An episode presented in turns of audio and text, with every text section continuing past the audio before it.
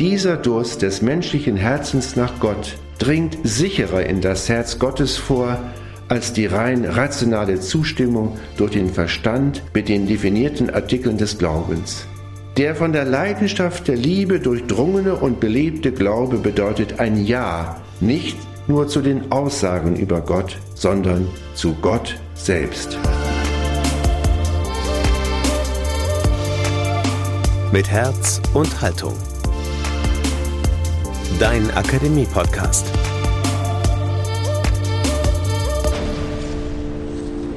Wie kann man heute von Gott reden?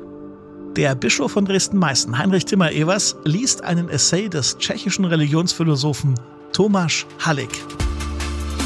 Frohe Ostern und herzlich willkommen zum Osterspecial eures Akademie-Podcasts.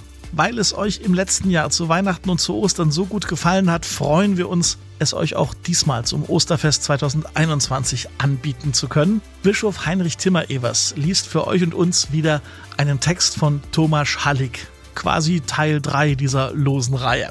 Diesmal geht es darum, wie man im Hier und Heute über und von Gott sprechen kann. Heinrich Timmerevers ist seit 2016 Bischof im Bistum Dresden-Meißen. Tomáš Halík ist Soziologe, Religionsphilosoph und römisch-katholischer Priester. Und er gilt als einer der bekanntesten Intellektuellen von Tschechien und nimmt regelmäßig Stellung zu politischen und ethischen Fragen. Heinrich Timmerevers liest Tomáš Halík zum Osterfest 2021. Jetzt, hier, bei Mit Herz und Haltung.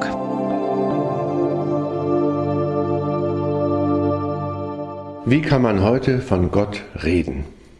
Wie kann man heute überhaupt an Gott glauben? Wie kann man heute zeitgemäß von Glaube und von Gott reden? Die Aufgabe eines Theologen besteht darin, zu zeigen, dass die christliche Auffassung von Gott in der Verbindung von Transzendenz und Immanenz besteht, der Verbindung der Verborgenheit, Andersartigkeit, Distanz mit der unglaublichen Nähe Gottes. Allem Anschein nach besteht das erste Wort, mit dem Gott zu denen spricht, oder genauer gesagt schweigt, denn auch das Schweigen ist eine bedeutende Form der Kommunikation, die nach ihm fragen, heutzutage in der Verborgenheit Gottes. Es ist deshalb nicht allzu überraschend, dass viele beim Warten auf sein zweites Wort die Geduld verlieren und Atheisten oder Agnostiker werden. Denn wir leben in einer Kultur der Ungeduld. Die Erfahrung der Abwesenheit Gottes in der Kultur nehme ich als eine mögliche Begegnung mit einem der beiden Pole der christlichen Auffassung von Gott wahr, nämlich mit der Transzendenz Gottes, mit seiner Andersartigkeit und Nichtvorstellbarkeit. Dabei gebe ich mich nicht mit der erweiterten atheistischen Interpretation dieser Situation zufrieden, sondern bemühe mich um deren theologische Reflexion, näherhin um eine spirituelle Diagnose der Säkularisierung. Ich wiederhole: Ich bin davon überzeugt, dass diese Verborgenheit Gottes heute jenes wichtige erste Wort Gottes an uns ist. Und ich glaube, dass ihm ein weiteres Wort, die Begegnung mit der göttlichen Nähe, folgen wird. Wo aber und wie lässt sich diese finden? Die göttliche Nähe Gottes zu entdecken oder überhaupt nach ihr zu fragen, setzt jedoch zunächst voraus, mit vollem Ernst in der Tiefe seine Verborgenheit, seine Distanz am eigenen Leib zu verspüren und zu durchdenken. Ohne diese Erfahrung, eine Frucht harter Jahre, können wir den Gott des christlichen Glaubens leicht mit irgendeinem der banalen Götzen verwechseln, von denen die Auslagen und Stände der religiösen Verkäufer heute voll sind. Wenn man das Charakteristikum der religiösen Erfahrung des Menschen der späten Moderne benennen soll, dann besteht dies wohl darin, dass Gott keine evidente Wirklichkeit darstellt. Die Theologie musste, zunächst noch widerstrebend, die Vorstellung eines Gottes aufgeben, der sich unmittelbar hinter den Kulissen der Natur und der Geschichte befindet. Die Evolutionsbiologie machte die Vorstellung Gottes als einer unmittelbaren mechanischen Ursache der Geschichte, die wir die Welt und das Leben nennen, unglaubwürdig. Die Religionswissenschaft, die Geschichtswissenschaft und die Literaturwissenschaft widerlegten das Bild eines Gottes, der den heiligen Schreibern der Bibeltexte unmittelbar die Feder führte. Die Erfahrung der Tragödien der jüngsten Geschichte erschütterte das Vertrauen auf einen Gott, der unmittelbar das Orchester der menschlichen Gesellschaft dirigieren und jene Instrumentalisten augenblicklich hinauswerfen würde, die die Harmonie der Geschichte stören. Die Psychologie und die Neurologie entdeckten die Welt der unbewussten und früher unerforschten Einflüsse, die auf das Bewusstsein des Menschen, also auch auf seine religiösen Vorstellungen, einwirkten, wodurch die Vorstellung eines Gott verblasste, der unmittelbar in der Seele eines Menschen wirkt. Die Soziologie zeigte dem Wissen, dass alle unsere Vorstellungen, die religiösen eingeschlossen, nicht unmittelbar von oben herab in unser Bewusstsein eingegossen sind, sondern auch zahlreiche Züge der Gesellschaft und der geschichtlichen Augenblicke widerspiegeln, in denen wir leben. Die analytische Philosophie erinnert uns daran, dass wir den Sinn jeder beliebigen Aussage, einschließlich der religiösen Aussagen, nicht unmittelbar begreifen können, das heißt ohne den Kontext des Sprachspieles, in welchen die gegebene Aussage gehört, und ohne die Lebensumstände, aus denen sie erwächst, zur Kenntnis zu nehmen. Wenn es Gott gibt, dann sitzt er tiefer, als es vergangene Generationen vermuteten. Wenn er die erste Ursache von allem ist, dann müssen wir konstatieren, dass es schwieriger feststellbar und beweisbar ist, als es denen schien, die noch nicht genug von dem undurchdringlichen Urwald jener sekundären Ursachen wussten, die mit der Natur auch den Menschen und die Geschichte bewegen. Nach Gott müssen wir tiefer und gründlicher suchen, wenn wir bereits wissen, dass wir ihn nicht in dem Souffleurkasten oder in dem leicht zugänglichen Büro des Regisseurs jenes Theater finden, das Welt genannt wird. Die Erkenntnisse, die die Errungenschaft des letzten Jahrhunderts darstellen, haben begreiflicherweise die festen Systeme der religiösen Vorstellungen in Bewegung versetzt, wie übrigens fast alle bisherigen festen Systeme.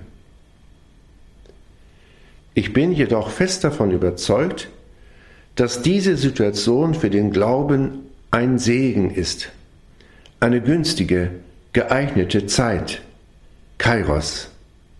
Der Glaube wird unter anderem dadurch nämlich wieder mehr zu einem freien Akt, zu einer nicht erzwingbaren, oft auch mutigen persönlichen Wahl. Die religiösen Erschütterungen der Moderne waren für Gläubige eine schwer lesbare und schwierig anzunehmende Aufforderung Gottes.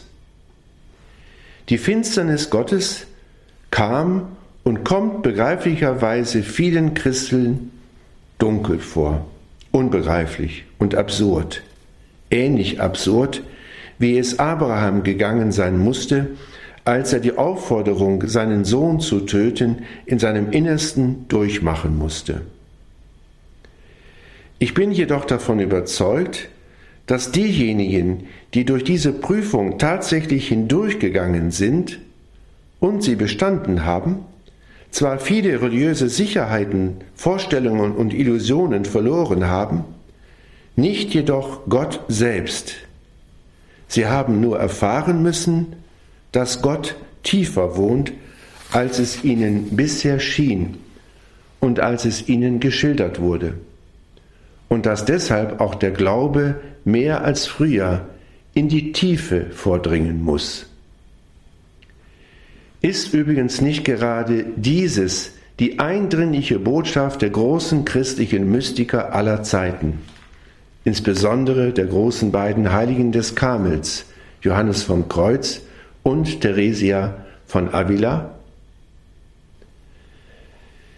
In der letzten Zeit haben meine Aufmerksamkeit die Versuche, eine Theologie des Anatheismus zu schaffen, gefesselt.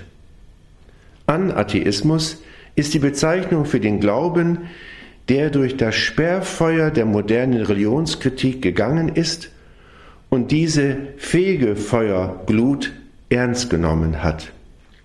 Die Entschlossenheit, erneut zu glauben, wieder, aufs Neue, trotz allem, erinnert mich an die Antwort des Apostels Petrus an Jesus. Wir haben die ganze Nacht gearbeitet und nichts gefangen, aber auf dein Wort will ich das Netz auswerfen. Auf dein Wort, erneut, noch einmal. Und welches war das Wort, das im ermüdeten Petrus erneut einen Hoffnungsfunken entzündet hat? Es war die Aufforderung, fahre auf die Höhe, wo das Wasser tief ist, also gehe in die Tiefe. Analysen von Historikern und Soziologen in den letzten Jahrzehnten haben die noch vor kurzem allgemein verbreitete und an manchen Stellen auch heute noch anzutreffende Ansicht grundlegend in Zweifel gezogen, dass die Säkularisierung das letzte Wort der Geschichte, dass sie ein unumkehrbarer Prozess ohne Wendemöglichkeit sei. In der gesamten Geschichte der Menschheit lassen sich vielmehr Zyklen des Wachstums, des Niedergangs und des erneuten Aufschwungs verschiedener Gestalten von Religion feststellen, die stets wiederkehren.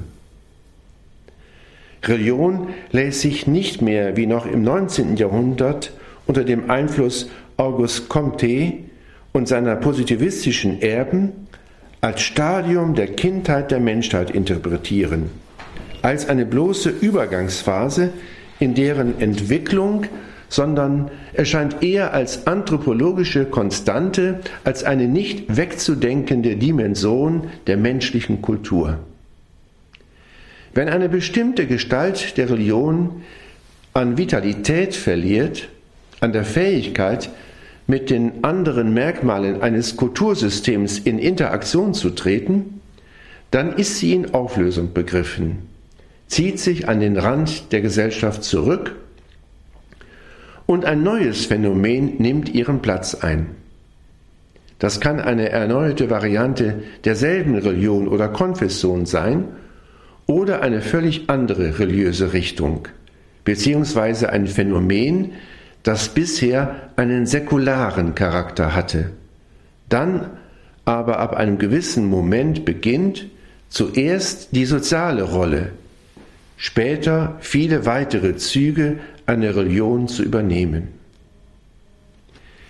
Die Theorie der Säkularisierung, die davon überzeugt war, dass die Religion auf der Einbahnstraße des unaufhaltbaren Fortschritts der modernen Erkenntnis notwendigerweise untergehen müsse, war eine der vielen Vulgarisierungen der darwinschen Theorie vom Überleben des Stärkeren. Als der vom Marxismus vorhergesagte Endsieg des Fortschritts und des wissenschaftlichen Atheismus über die Religion immer noch nicht eingetreten war, versuchten die marxistischen Regime mit Gewalt dieses versprochene Ziel zu erreichen, zuweilen auch mit der Form eines erbarmungslosen Genozides an den Gläubigen. Das Gespenst des Kommunismus verschwand allerdings zusammen mit weiteren Schatten der dunklen Nächte des 20. Jahrhunderts aus Europa, noch bevor die Hähne des sich nähernden Morgen des 3. Jahrtausends des Christentums ankündigten.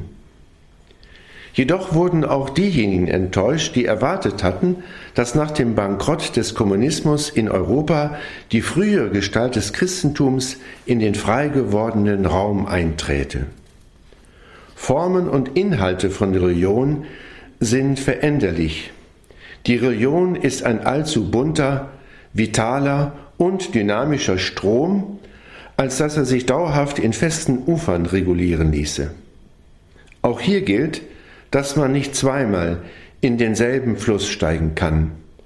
Erneuerungen oder die Rückkehr von Religion sind nie eine Wiederkehr desgleichen.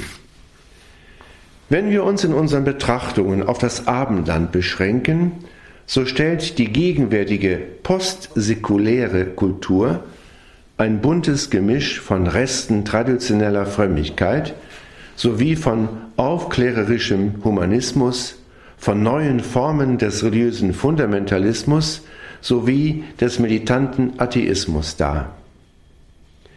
Wir stoßen auf einen bunten Markt mit religiösem Kitsch, mit unverbindlicher Koketterie, mit Esoterik und Exotik, aber auch auf ehrliches Suchen und Fragen, auf eine heilige Unruhe verwundeter Herzen.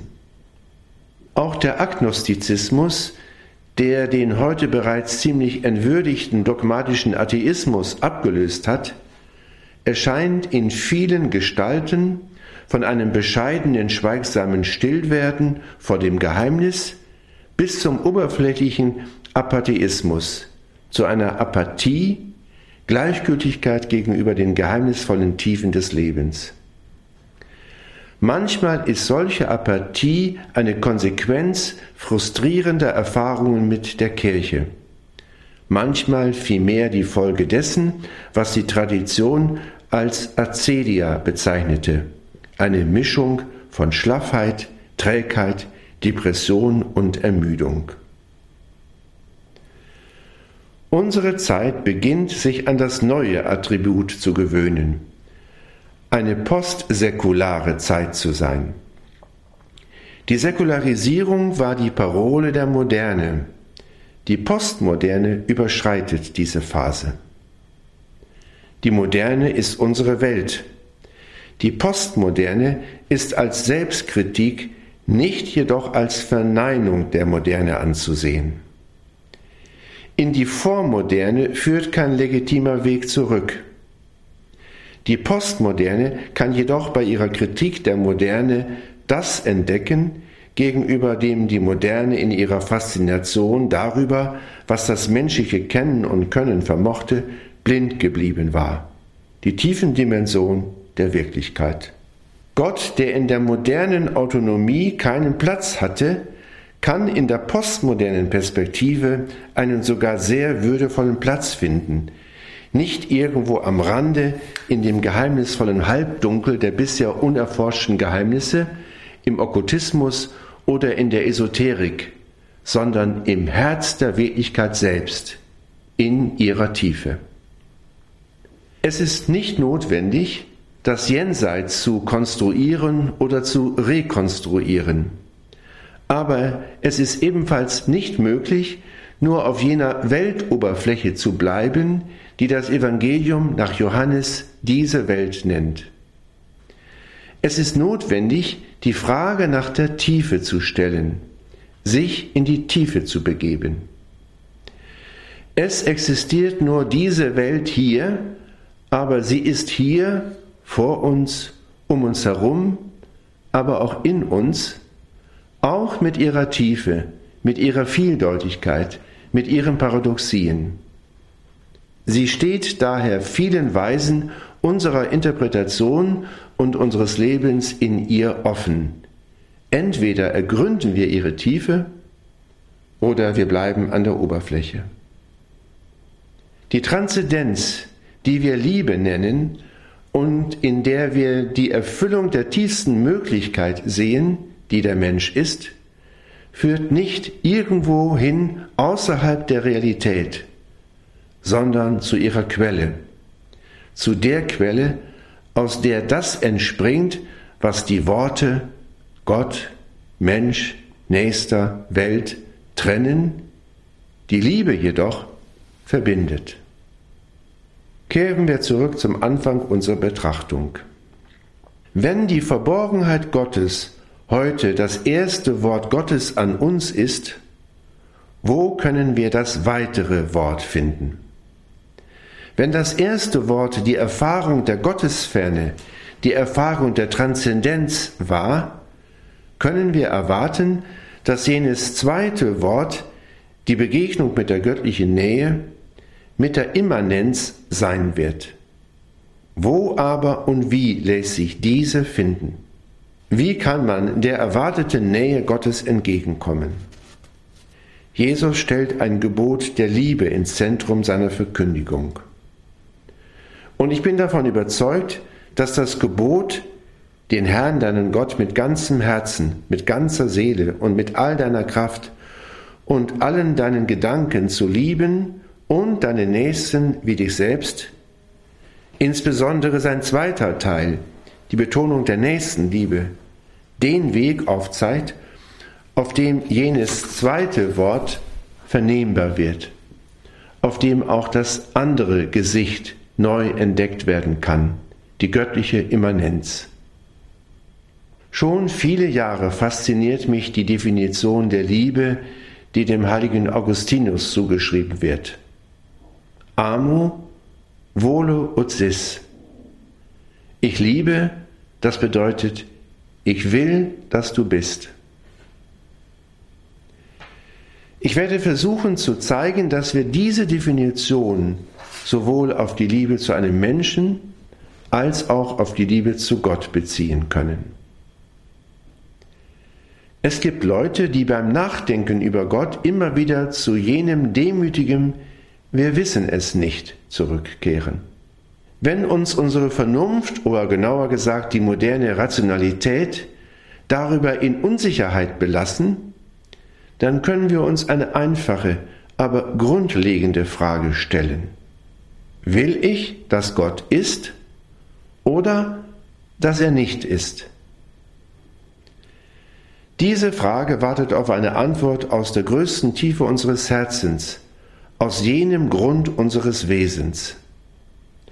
Vielleicht ist die Antwort auf diese Frage viel schwerwiegender als unsere Antworten auf die Fragen, die uns die Menschen stellen, nämlich wie unsere Meinung zu der Frage lautet, ob Gott ist oder nicht.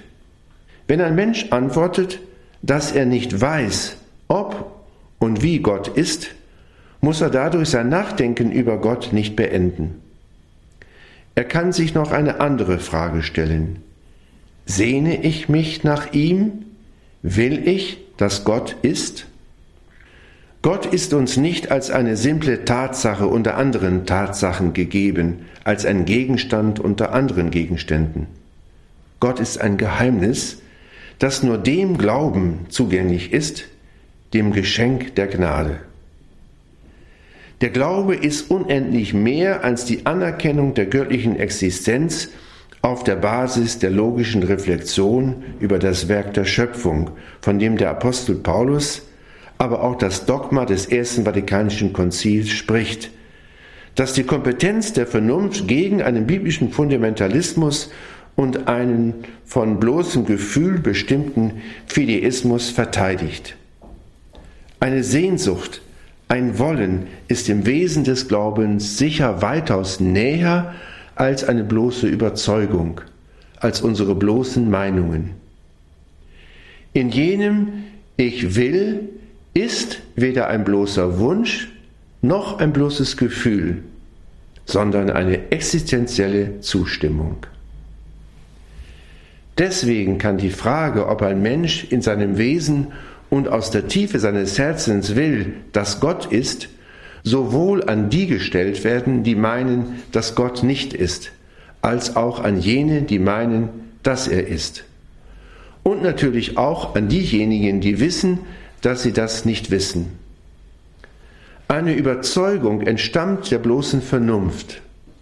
Eine Zustimmung dagegen entspringt aus einer größeren Tiefe, aus dem Grund, dem Selbst, aus jenem Zentrum des Feinsinns, den Pascal das Herz nannte. Auch derjenige, für den sich die Antwort auf die Frage, wie Gott ist und was es bedeutet, dass Gott ist, in eine Wolke des Unwissens auflöst, kann diese Wolke mit dem Pfeil einer tiefen Leidenschaft durchdringen. Dieser Durst des menschlichen Herzens nach Gott, der im Durst nach Sinn, nach Liebe, nach Wahrheit und Gerechtigkeit verborgen sein kann, dringt sicherer in das Herz Gottes vor als die rein rationale Zustimmung durch den Verstand mit den definierten Artikeln des Glaubens.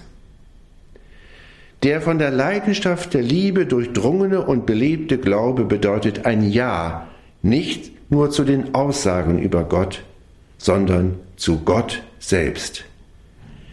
Er ist die Antwort des ganzen Menschen, der ganzen menschlichen Existenz auf das göttliche Ja uns gegenüber. Er ist ein glühendes Wort der Liebe, keine Äußerung eines abstrakt kühlen Urteils. Kann jedoch wirklich die Behauptung aufrechterhalten werden, dass die Liebe der Sicherheit des Glaubens vorausgeht, des Glaubens im Sinne von religiösem Wissen? Setzt die Liebe zu Gott nicht von vornherein eine klare und feste Überzeugung von seiner Existenz voraus? Auf diesen logisch klingenden Einwand antworte ich: Erst in der Erfahrung der Liebe eröffnet sich ein Raum, in dem wir überhaupt den Sinn des Wortes Gott erblicken können. Wer nicht liebt, hat Gott nicht erkannt, behauptet der erste Johannesbrief. Wie soll man heute über Gott sprechen? Wer über Gott sprechen will, sollte vielleicht zunächst ins eigene Herz schauen, ob in ihm genug Liebe ist oder zumindest die Sehnsucht nach Liebe, die Bereitschaft, lieben zu lernen.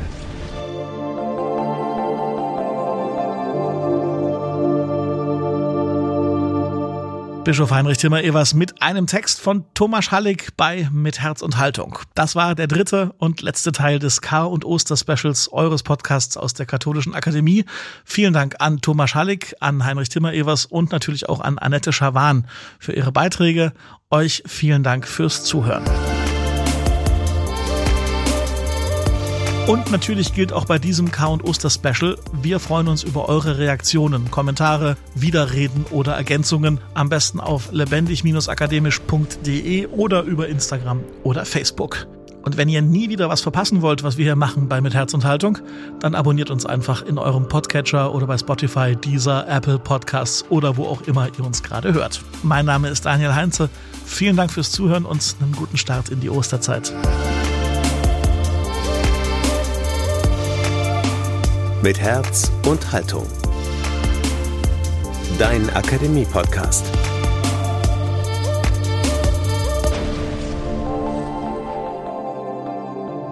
Ein Angebot der Katholischen Akademie im Bistum Dresden-Meißen.